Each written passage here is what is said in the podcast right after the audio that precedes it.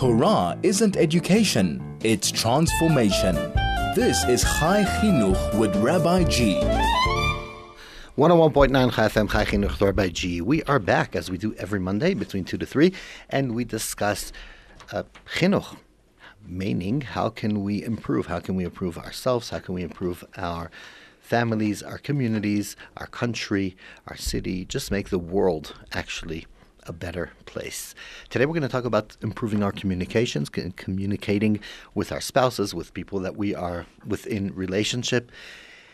And you know the question we sent out before the show regarding uh, today's guest is can therapy really save my relationship? And I think it's a very big question, uh, especially that the guests I have today, uh, Lara Noik, who is a social worker uh, with a private practice, very successful here in town, and she does a lot of uh, work as well with Gottman, who probably answered that question very easily with saying, "Well, just." Come into a room and in 15 minutes I'll predict if uh, you, I can save your relationship or not. Uh, but we're going to see how we can work around that. Are there parameters that will help us save a relationship no matter what? Are there times that no, we can't? Are there things we can change to make relationships work? And obviously, we're going to be focusing quite a bit of, uh, uh, you know, personal uh, marriages or relationships on that level. But it's, I think, as well as relationships in general. I know um, Gottman is used a lot regarding marriage and relationships, but I actually think it's very important regarding kids as well, because you know as we go through the fun- fundamentals of uh, how do you end off a fight and what do you leave off, and are you going to be in a situation that the other person feels um, criticized or suffocated, or that they can't communicate?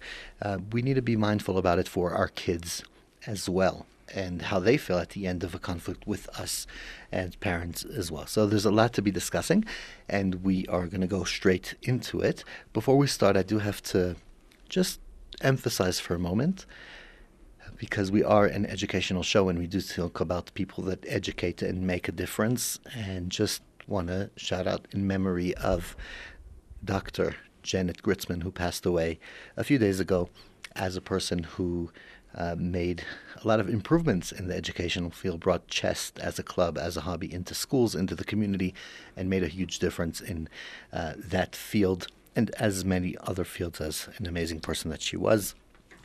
Uh, and we can't go into a show without uh, thinking of her and remembering her.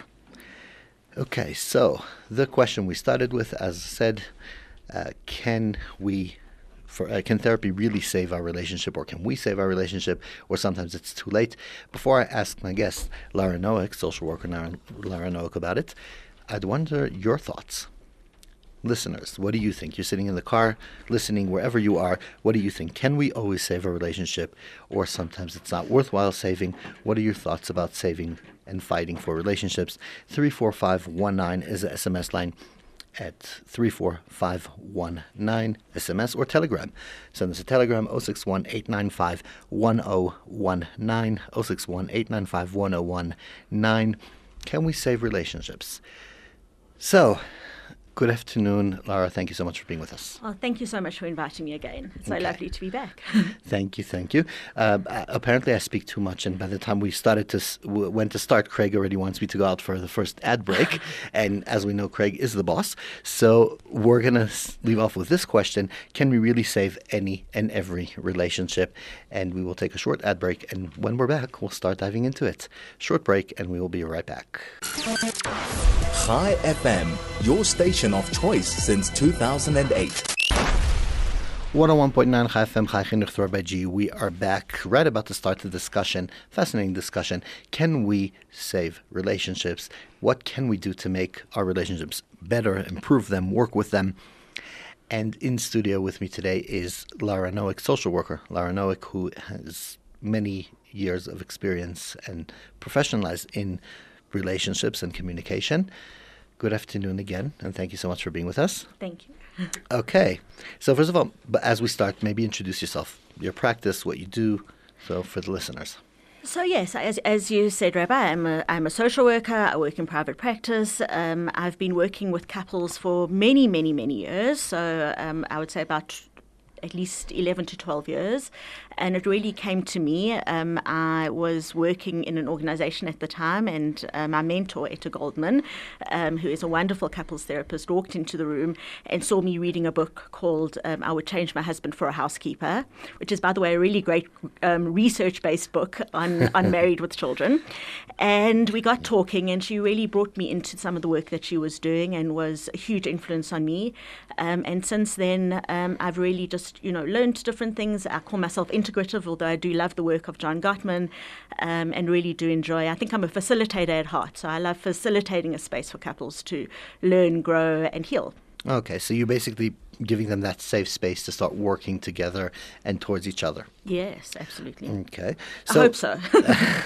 That's the aim. according according to your reputation, you do. So that's fine.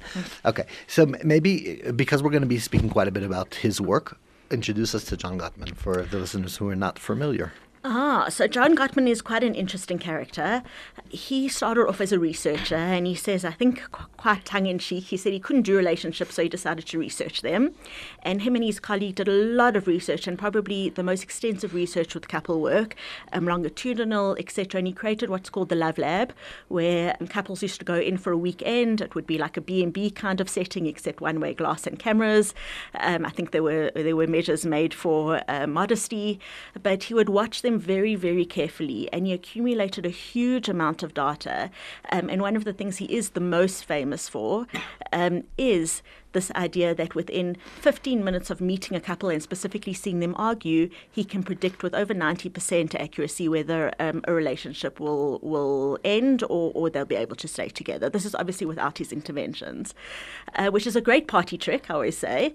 Um, but then what he did then with his That's a huge point without intervention. Because those numbers can change drastically when we look at the intervention that can be done and can help and can improve the relationship. Absolutely.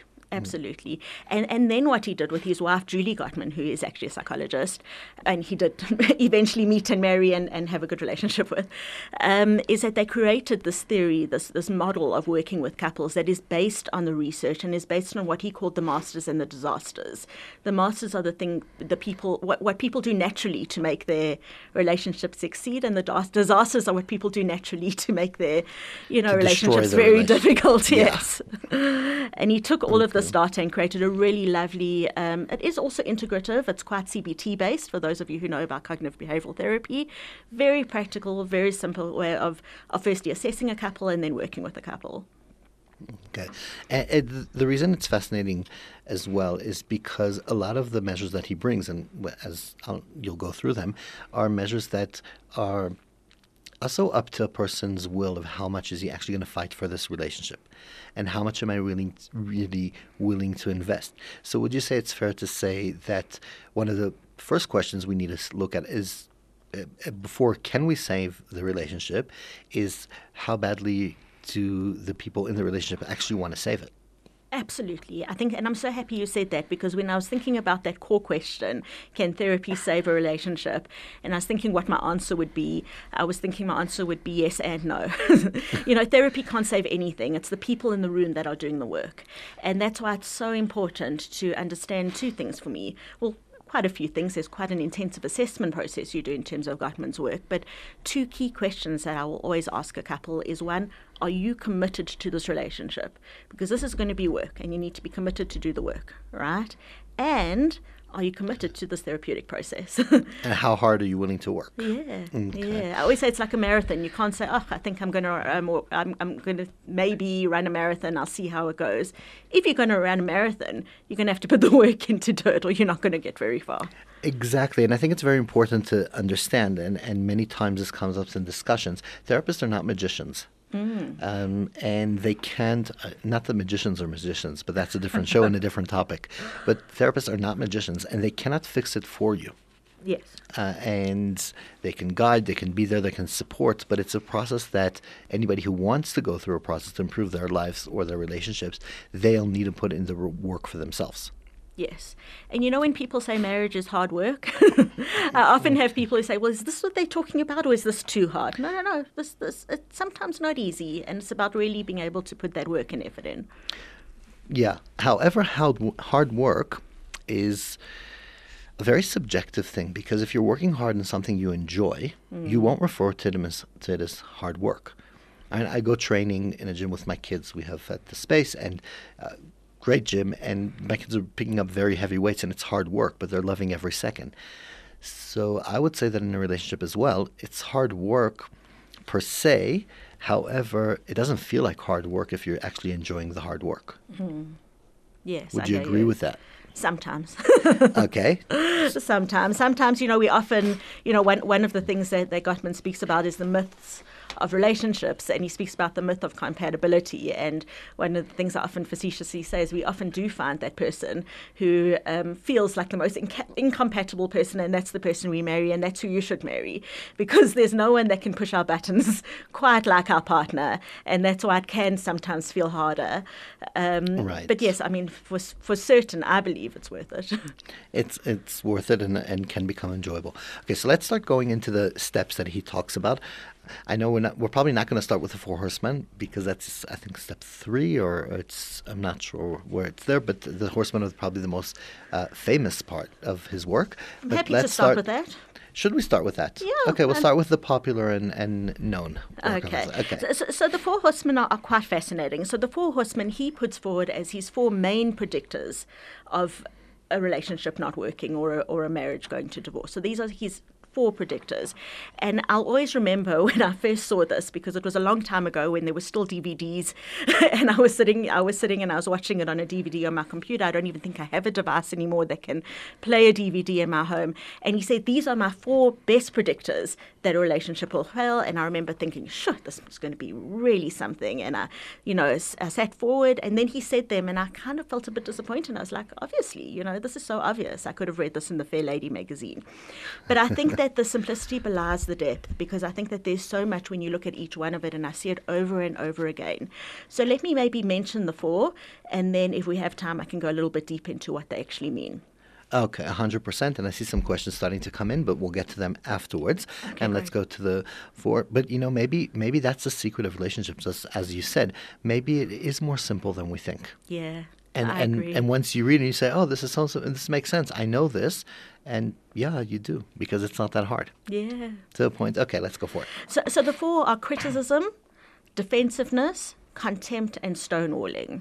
Okay. Okay. So, um, do we have time now to go through? No, but I'm but I'm anxious. So let's go through one, and then after the ad break, we'll go. Craig, you'll forgive me, right? So we'll do one, and then we'll continue. Criticism is fascinating, and we have to differentiate between criticizing and complaining, right? Okay. Criticizing is saying that you're doing, you're wrong, you're selfish, you're doing something. Whereas complaining is saying, you know, I feel really worried when you tell me you're going to come home at seven, but you actually came home at quarter past seven, rather than saying you're so selfish and never think of me. So there's a, there's a shift in that. So he speaks about criticism and. So it's about the act and not about the person. Absolutely, and we always want to separate the person with the with the problem. Always in everything we do as therapists, right? Right. Um, and, and certainly, you know, offer that to our partner to be able to say, you know, this behavior is something that we need to be talking about it.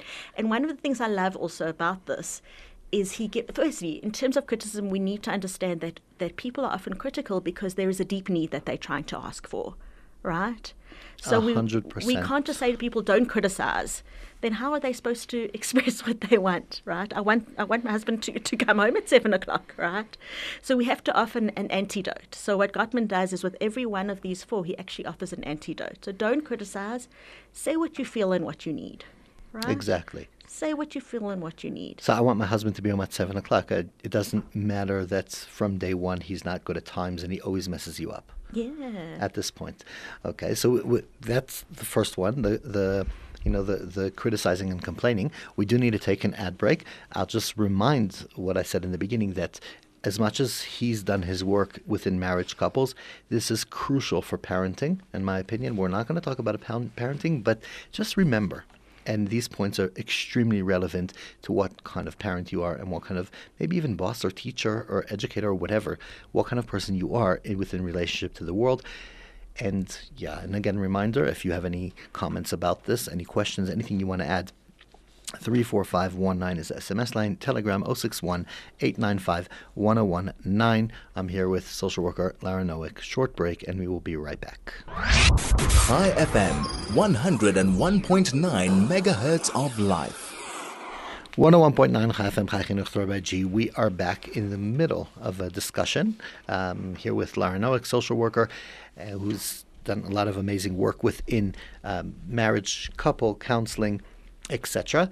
And we just started the Four Horsemen of John Gottman, and I love it how everybody says, well, yeah, he, he did all the research, but if it wasn't for his wife telling him, let's make something out of this, then. Absolutely. Yeah, for sure. No question about it. Gottman, you needed your wife. Okay, however, um, and, and again, before we continue with the questions, um, and we will address them, so if any you're listening and you have any comments or questions, please SMS 9345519 or 061 as well as if you want to be added uh, to a list that you will know ahead of time who's going to be in the show so you could make sure to make the time and listen. If it's a topic that's important or comment or whatever it is just send your number or name to 34519 or 061 and you will be able to be part of the broadcast list and yeah, so back to you. So we, uh, Lara, we spoke about the first horseman who does, uh, who criticizes instead of complaining. Absolutely. Who, who's the next one? The next one is defensiveness, right? Which is actually, you know, the most um, rational response to feeling attacked by criticism, right? Is to defend ourselves, right? Okay. Um, however, why it becomes one of the of the four horsemen is because it creates that dance, right? It's the critic, it's the criticizer, it's the defensive, it's, it's the defensiveness, and it creates almost a, a vicious circle that never ends, right? Um, so again, while it's the most natural thing, what I and this is my favorite antidote probably of all of them, right? The antidote he gives for defensiveness, and I see this in my room, and it's the most incredible thing that happens is taking responsibility right? Now, I always say to people, you don't have to take responsibility for everything, right? Because that's really, really hard, right? But can you take responsibility for a tiny piece of this? Just a grain of truth that your spouse is saying that you could say, hmm, and we call this validation, right? Yeah. A hundred percent. You're not entirely crazy to be saying that I don't come home every night and I haven't for our whole marriage. It is difficult for me. Instead of going straight to the, oh, well, I work for the family, etc., etc. So we wanted to see somebody giving a little, taking a little bit of responsibility. And when that happens, in even the tiniest way, you see your partner blossom in front of you. It's the most beautiful thing to validate somebody and to feel validated by someone. A hundred percent. And and it's something very important that I'm seeing in my rooms working with couples is that sometimes we're scared to take responsibility of acknowledgement because that means we're in the wrong. And I think it's very important to understand that sometimes you could be acknowledging what went wrong for your spouse and even taking responsibility for the pain that it's caused, uh, as well, even in a case that it's not your fault, that you're not wrong. So if we're talking about this husband who comes home late from work, by him acknowledging that he messed his wife up by coming late, doesn't mean that he was wrong for coming late. He could say, hey, the reality is my boss caught me and said that I had no choice, and uh, it was a crisis at work, and the company would have fell apart without me. And at least men like thinking that way, that if they leave work, everything's going to fall apart. And whatever it is, I had no choice, but still take responsibility for how his wife feels while still understanding that he had no choice. Mm-hmm. Because that's where it gets complicated many times. Because if I take responsibility, that means I'm wrong, but I wasn't wrong. I had no choice. Yeah, and we and can define that. I love that. And for me, the magic word there is the word and. Worlds change with the word and. If we can take our butts out and put and there and say, um, you know, my boss stopped me and I couldn't come and the whole company would have fallen apart. And I understand how inconvenience that was, inconvenient that was for you, and you know that this wasn't the first time. If we can hold both of those, you know what a gift. That's that for me is an incredible gift. Yeah, the the being able to hold multiple um, feelings for the same act or, or angles is, is one of the foundations. Okay, we're going to run out of time. So, what is our next horseman? Okay, so let me go a bit quicker then. Okay, so the third one is contempt. This is num- his number one predictor, right? So contempt for me, and, and this is Lara more than Gottman, is criticism on steroids, right?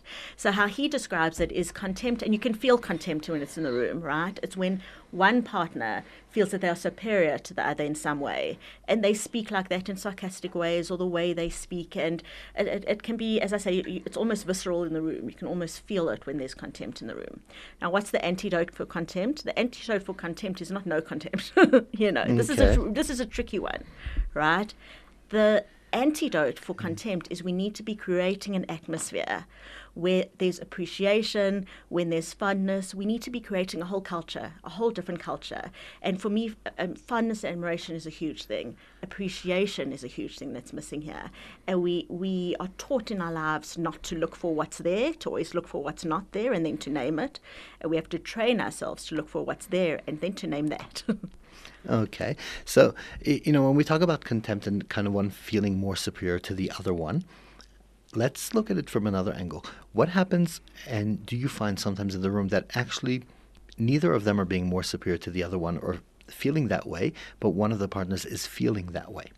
Meaning, could it be that it's just a false feeling of one of the partners that you know my spouse thinks that they're like worth so much more than me and when you speak to the spouse you see like no she doesn't think that way or he doesn't think that way however it's coming across that way It's interesting because I think it's always about perception, right? If, if I'm seeing that, I would always check that out. I mean, I, I don't believe on an objective level there will ever be someone who is objectively superior than another. You know, there's there's strengths that we all bring, there's challenges that we all bring, and it might just be something very specific that they're feeling like that in, in you know um, in one specific area, and we would always check that out.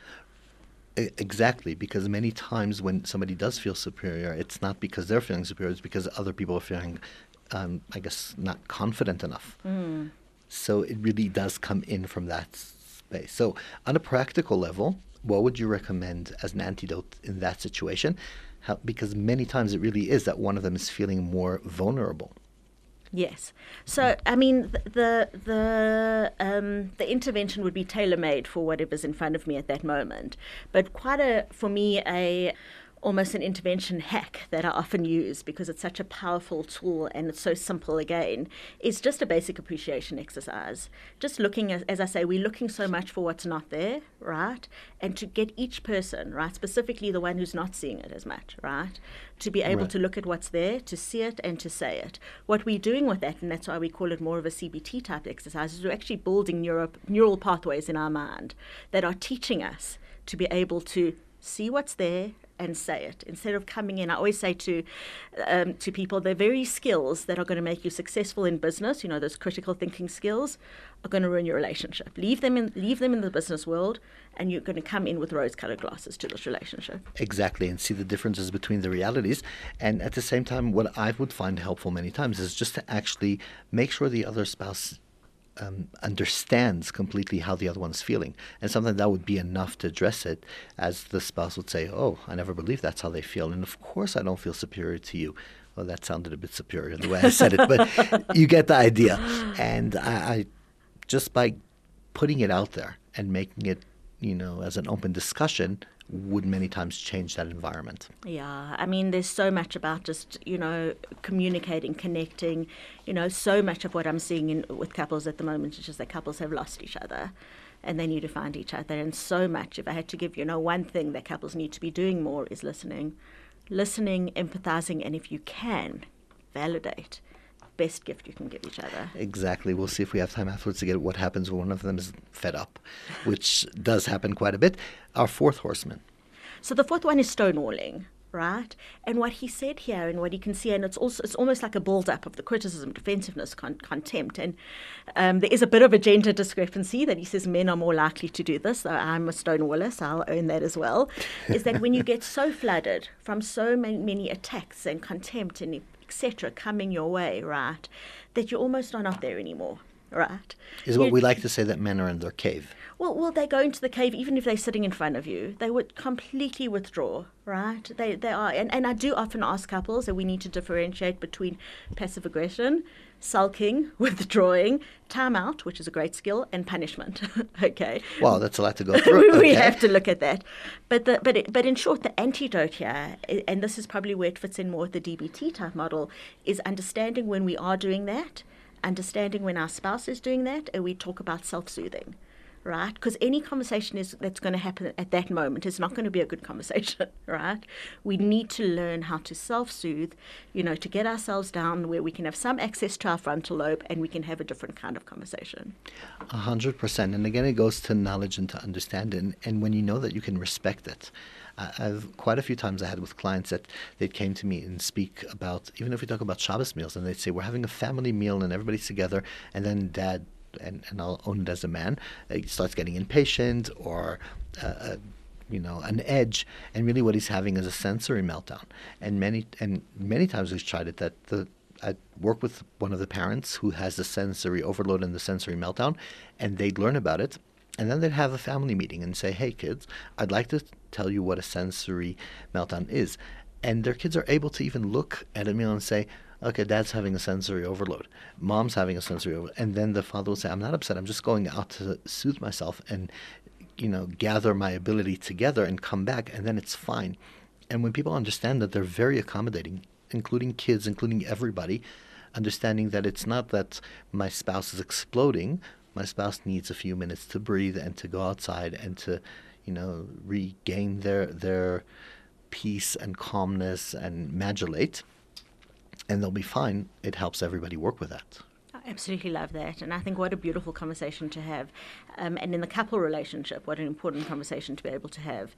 You know, honoring somebody's need for time out, honoring, acknowledging. We've got to, it's about self awareness, right? Aware, aware, aware that we are flooded at the moment, um, and what we need to self soothe. People need different things, but I think time out, as I say, is a great, great technique. There are rules for time out, though.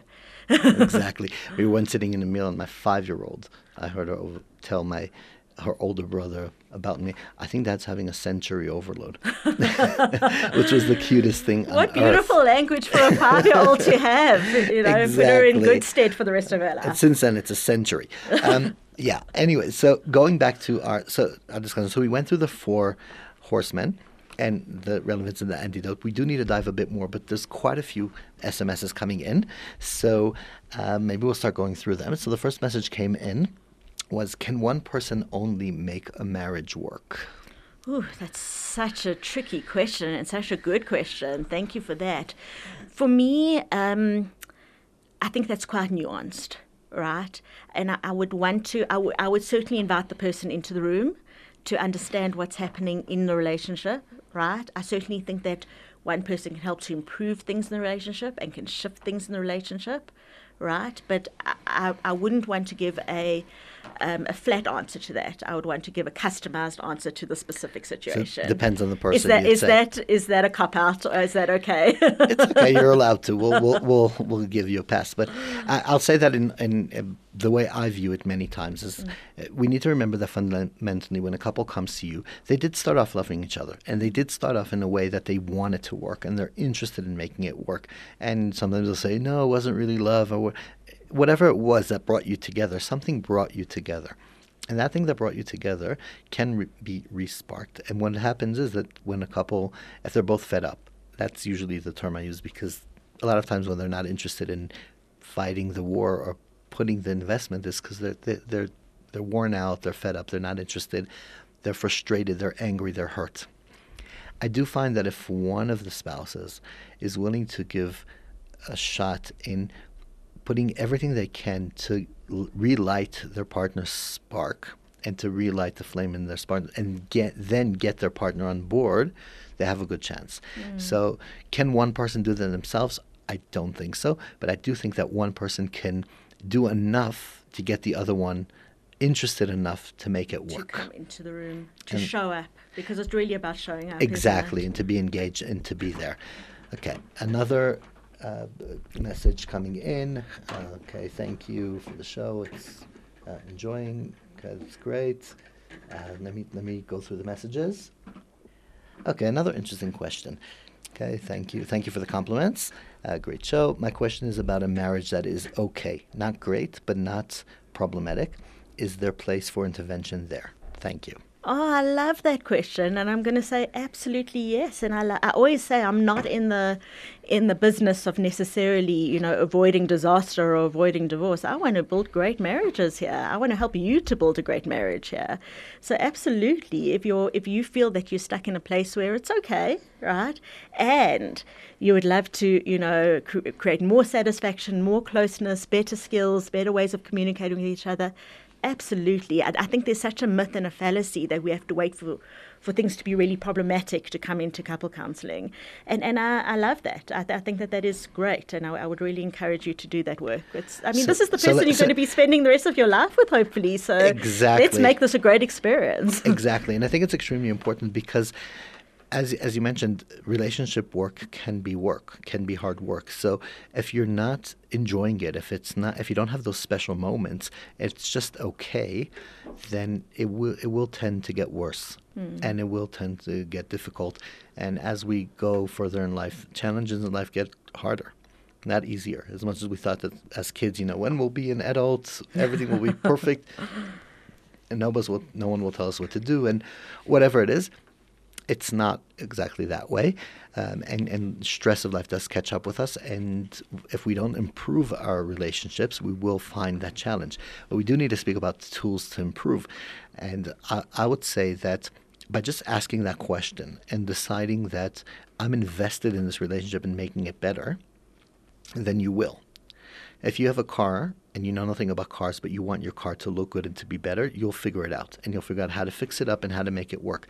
And if you have a business and you want to make the business better, you'll figure it out. And the first step is just deciding, hey, my relationship is okay, but I want it to be, I want an upgrade in my relationship. And don't think like sometimes people say, well, an upgrade means somebody else. Definitely not. An upgrade means what can I do to improve my relationship? And just by having that focus, you will start shifting things. Do you agree? Absolutely, and um, you know, the, it reminds me of you, if you think you can or if you think you can't, you're right. Exactly. Um, it reminds me also of, of Hedy Schleifer, who creates um, created well, Imago and and um, Encounter Center Therapy. Um, you know, she stands up and she'll often say, you know, I've been married seven times, and everyone goes, oh, and then she says to the same person, right? Because we're renewing our relationships all the time and exactly and and making the relationship work and grow and achieve. Does um, does does that happen actually? Do people actually come to your clinic and say hey we're okay but we want to make it better yes. Not enough but absolutely yes. Okay. And what are the things that you would recommend that people can do at or when we say try this at home, what can we try at home? but before you answer, and we do have to take another ad break. We will take a short ad break, and when we come back, we'll discuss what can we do at home to make things better. 101.9 Chai FM, Chai Chinuch by G. We will be right back. Chai FM, 101.9 megahertz of life. 101.9 Chai FM, Chai Chinuch with Rabbi G. Okay, so we are back after. Uh, after another ad break in the middle of a very interesting discussion. And we were kind of talking about what can we do to improve relationships? What actually does work for our marriage? What can we do to improve our relationship? And I would love to send that question out to the listeners as well. What can we do to make our relationships work. 34519 is SMS line. 061 895 1019 is Telegram. Again, Telegram 061 895 1019 or SMS 34519, as well as if you want to just send your name so we can uh, give you a link to know ahead of time who's going to be in the show so you can prepare and connect. Uh, with pleasure, just send in to 34519 as SMS or 061 895 1019. What does work for relationships? So what Gottman then went and did is he created what he, what he called the sound relationship house, right? So okay. these are the elements to the relationship that we want to be working on and working towards. And I actually have it in front of me, and I'll try to describe some of the principles. I don't know if we'll have time to go through all of them. But interestingly enough, he says the foundation of any good marriage and any good relationship is friendship right? And he speaks about friendship. And I always think that's interesting because I think we have quite an idea of what friendship is. and when I think of friendship and I think of my friends, I get excited when I see them. I am a cheerleader for them. I know them, especially my friends from school. I know them really well. Um, I'm rooting for them. I'm on their team. Um, th- there's something really special about a friendship. And when he talks about friendship in relationships, I, I, I yes. agree but I'm worried because I don't know how much we know about friendships. I have to say that not long ago I was sitting in a workshop with um, young students, and I asked that question: What is a friendship? And the majority of the young students in the room pulled out their phones and Googled it. Oh I'm not joking. They, I had it once with them and once when I asked what is success, and and that was fascinating to watch how everybody's checking on their phones what is a friendship. So uh, it's it's a point we maybe need to look at at the show at a later point. What is a friendship and how it works? Well, well, I will say that when a researcher says that we've got to look at friendship, he can't just say that, you know, and say, well, how are we supposed to do it? And he actually divides it into three steps in terms Okay. of the couple relationship. So the first steps he talks about is building love maps. He says we need to know each other. We need to have a cognitive map in our mind of our partner, of our spouse. And I always say it's the big things and the little things. So I need to know how my husband, you know, likes his coffee, why he likes his coffee like that. I need to understand what his favorite meal is, and I also need to understand who's what's irritating him at work at the moment, what his dreams of the future are, and vice versa. We need to understand the little things and the big things because the little things are not little things ever. You know, one of the things Gottman often says is small things often. That's what builds our relationship. But when I tell somebody you need to know that, in my eyes that's a bit late because I want them to want to know that. Yeah, I, I love that, and I think that one of the things we want to bring, and I think that comes back to the commitment, to to the commitment and the willingness. We need two people here that are willing to do this. And when people say to me, "Well, how do I build love maps? What do I do?" You've got to be curious, right? You've got to be curious, and you've got to ask questions. Right? What does that look like to you? Why are you doing that? I've always wondered, you know. I see you spending more time with that person and you used to spend more time with that person. Why? so we need to get that curiosity going. Absolutely. Be interested and want to know. Yeah, I once had a Yeah. couple sitting by me, and um, the his wife said, "Well, I don't care what anything about his car. He's so excited about his car. I couldn't care less what car he drives, and I don't know, and I don't want to know, and it's none of my business about her husband." And I asked her, "Who's your favorite celebrity?" And she said, and I said, "And what car does he drive?" And she knew. And I said, "That's very interesting because you're very interested about who you're interested about." I love that. And, and, and two, two points on that is we say, you know, you don't be interesting, you need to be interested, Exactly. right?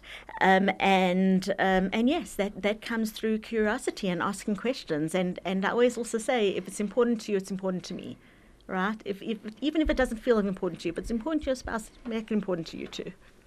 Because your your spouse is important 100%. So we said that uh, wanting to know about Yeah. the other person So what it's are the- building those love maps, those cognitive maps in our mind. We want to share fondness and admiration, which is what I spoke of before. We're so trained in critical thinking, right? We want to leave that behind and we want to train ourselves to see what's there and to say it, right? Basic appreciation. And we want to be able to turn towards each other and connect with each other, right?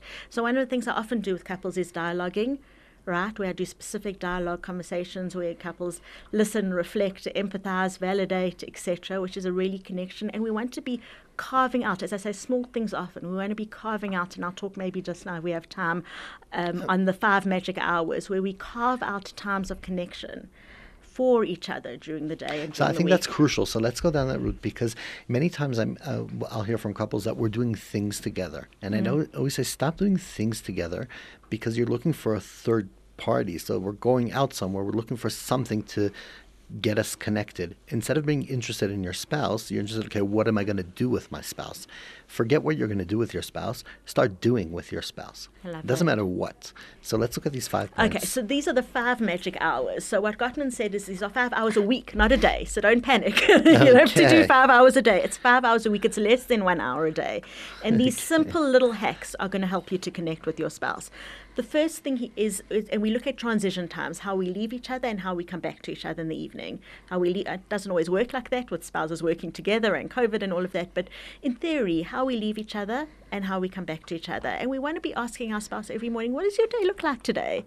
Tell me about it. What are you excited about? What are you worried about? Tell me. You want to be able to talking about the day ahead. That's the first one, right? Okay. Second one is at the end of the day, we want to, and there's something called a stress reducing conversation where we want to understand, you know, how did the day go? What were the highs? What were the lows? You know, what really happened with that meeting? Why did that happen? So those are the first two before That- and which is crucial, and I'm not going to stop because we're running out of time. But it really got lost when people stopped leaving the house for work, and that he that's one of the first things that affected marriages Yeah, in that a way. lack of transition time. Yeah. Exactly, and, and even asking about each other because there's no hello, goodbye. I We're know all- how your day was. I was with you all day. exactly. Too much. Okay. Yeah. The third one is just appreciation, right? So it's really about expressing the, seeing the good and, and, and expressing it, which I've said quite a bit of.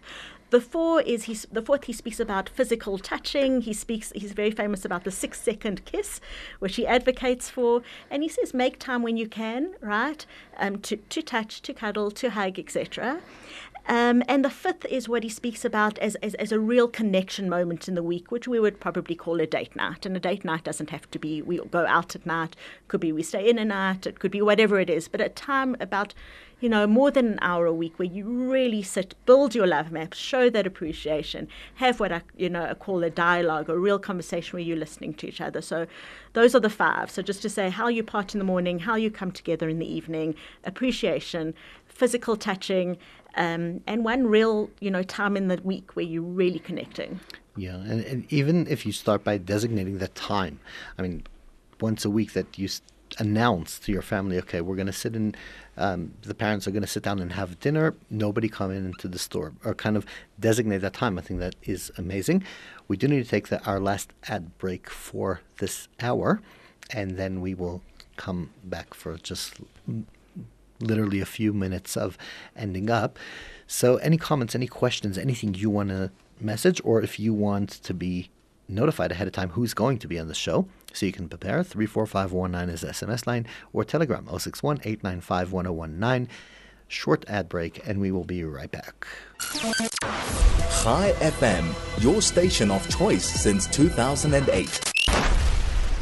101.9 Chai FM, Chai Chinuch G. We are back for the last few minutes of today's show, where I'm here with social worker Lara Noik, and we were just looking at the break. So many things we haven't covered and haven't so much, got yes. to. But you know what? This is our beauty of the show. We're going to focus on the positive, what we did look at. And uh, if I have to choose one more topic and one more thing out of the whole list of that we're frustrated we did not get through, a question I get many times from people is, do I really need to be my, my spouse's friend? Why is it so important? We're, we're, we're married. We have kids. We're family. Do we need to be friends? So if we look at um, John Gottman's definition of friendship, right, knowing each other, sharing fondness, admira- sharing fondness and admiration, and turning towards each other, I call that your emotional bank account, right? So quick, two quick scenarios. Obviously, would never happen in real life. I go into my bathroom and I see the socks on the floor next to the next to the washing basket, right? Okay, scenario one. I don't have a friendship with my husband, right? He doesn't know me, he doesn't admire me, he doesn't appreciate me, he doesn't turn towards me, we have no connection, and then I see the socks on the floor. I'm going to lose it, aren't I? Right? I'm really going to lose it. Scenario mm. two I go into the bathroom and I see the socks on the floor, right? But I've got this great friendship with my husband, right? And he, you know, he gets me, he knows my world, he appreciates me. We, we really have moments of connection in the week it's going to mitigate my response right? It's going to be a huge difference a huge huge difference. And i always say it's not about the socks. It's about the friendship right? So that friendship that closeness that connection actually creates an emotional bank account for you that you might need to take out, you know, if you are one of those that does put their socks on the floor, etc., etc., etc., right? But it creates a strong foundation, which is why it's really the foundation of the sound relationship house that you can work for. So I always say, don't even look at problem solving until you have a good friendship going, right? Because problem solving is tricky, even when you're friends, and it's impossible if you're not friends, right? Exactly. So it's always the place we start. A hundred percent, and you know the example is, is fascinating because if we take that example of the socks, I mean, if you have a friendship, then you feel like shame. Please take care of it, and you could talk about it. When you don't have a friendship, many times you look at it as he does it because he doesn't care or he's not interested, and he and I mean nothing, and all the hours I do, and it will even get worse and worse and worse because we don't have that foundation a Absolutely. The meaning we give a pair of socks. exactly, exactly. That's why you have to always go on your phone, so you won't notice that. Uh, so yeah, but and, and as as we say in, in Hebrew, kol and exactly that. That when you're in a relationship and you care, you can tolerate much more, and you Absolutely. can be focused on the negative without adding so much extra negative and saying, well, and it's connected, and within four minutes, it's because he's just like his mom. of course. That's, that's and where it will go. exactly. And then exactly. And your mom and my mom and then and then they're fighting about their ancestors and not even relevant to what's happening in the house. So so that's definitely uh, where we need to see that relationship does come in and the positivity. We did not, I, and for the people messaging, I'm sorry, we did not get through uh, conflict managing. We did not get through uh, quite a few of the of the points that we wanted to. Well, we did cover quite a bit, so for that, thank you. Uh, if anybody wants to be in touch with you, how do they contact you? Um, so I would say you could you could email me on Lara Noik, L A R A N O I K at gmail.com. I'm available on my phone, 082 Don't phone me but WhatsApp me. If you phone me, I'd never answer my phone. Ask my mom. But WhatsApps I generally do get to. So with absolute pleasure. Exactly.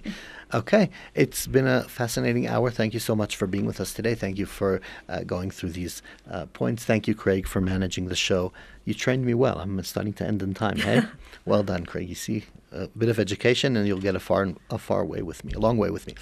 Okay, so uh, if you want to be uh, notified who's going to be the next guest on the show, what's going to be our topic, because we actually have a very uh, important, interesting topic I don't think I've ever spoken on the radio before about uh, coming up next week. So just uh, message to 34519 is the SMS line or Telegram 061 uh, another message coming in. Uh, thank you, Larry, for the compliments. Brilliant show once again. Thank you. Yeah, another great show has come to an end, and we will be back together, us and the listeners, next week, Monday, 2 to 3, 101.9 Chai FM Chai Chinuch In the meantime, have a good week, improve, work, and remember, nothing is as important as your relationships and friendships inside your house.